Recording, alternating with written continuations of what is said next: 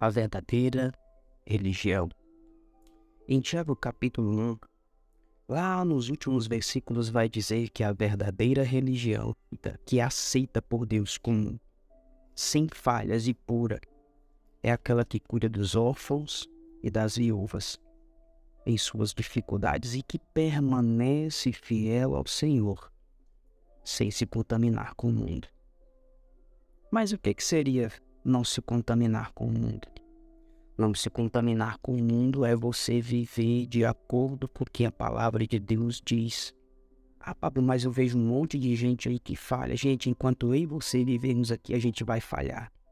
A gente vai tropeçar. Porém, o pecado na vida daquele que se diz crente em Cristo Jesus deve ser um acidente de percurso, não algo que é feito todos os dias com regularidade. Nós devemos entender que o Senhor nos chamou para sermos santos, e ser santo é buscar imitar a Jesus todos os dias. Nem sempre nós conseguiremos, mas nós devemos fazer o que a palavra de Deus nos diz em Provérbios. O justo pode até cair sete vezes, mas ele não ficará prostrado. Por quê? Porque o Senhor dará força a ele. Por que, que o Senhor dará força a ele? Porque ele busca força em Deus. Porque ele entende que sozinho não é capaz de fazer ele precisa da capacitação do Senhor por intermédio do Espírito Santo. E é justamente isso que o apóstolo Paulo nos ensina em 2 Coríntios, capítulo de número 12, versículo de número 9. Porque ele vai dizer que quando ele estava fraco, então ele estava forte. Mas por quê? Porque ele foi orar ao Senhor, ele foi pedir ao Senhor por ajuda. E é a mesma coisa que eu e você devemos fazer.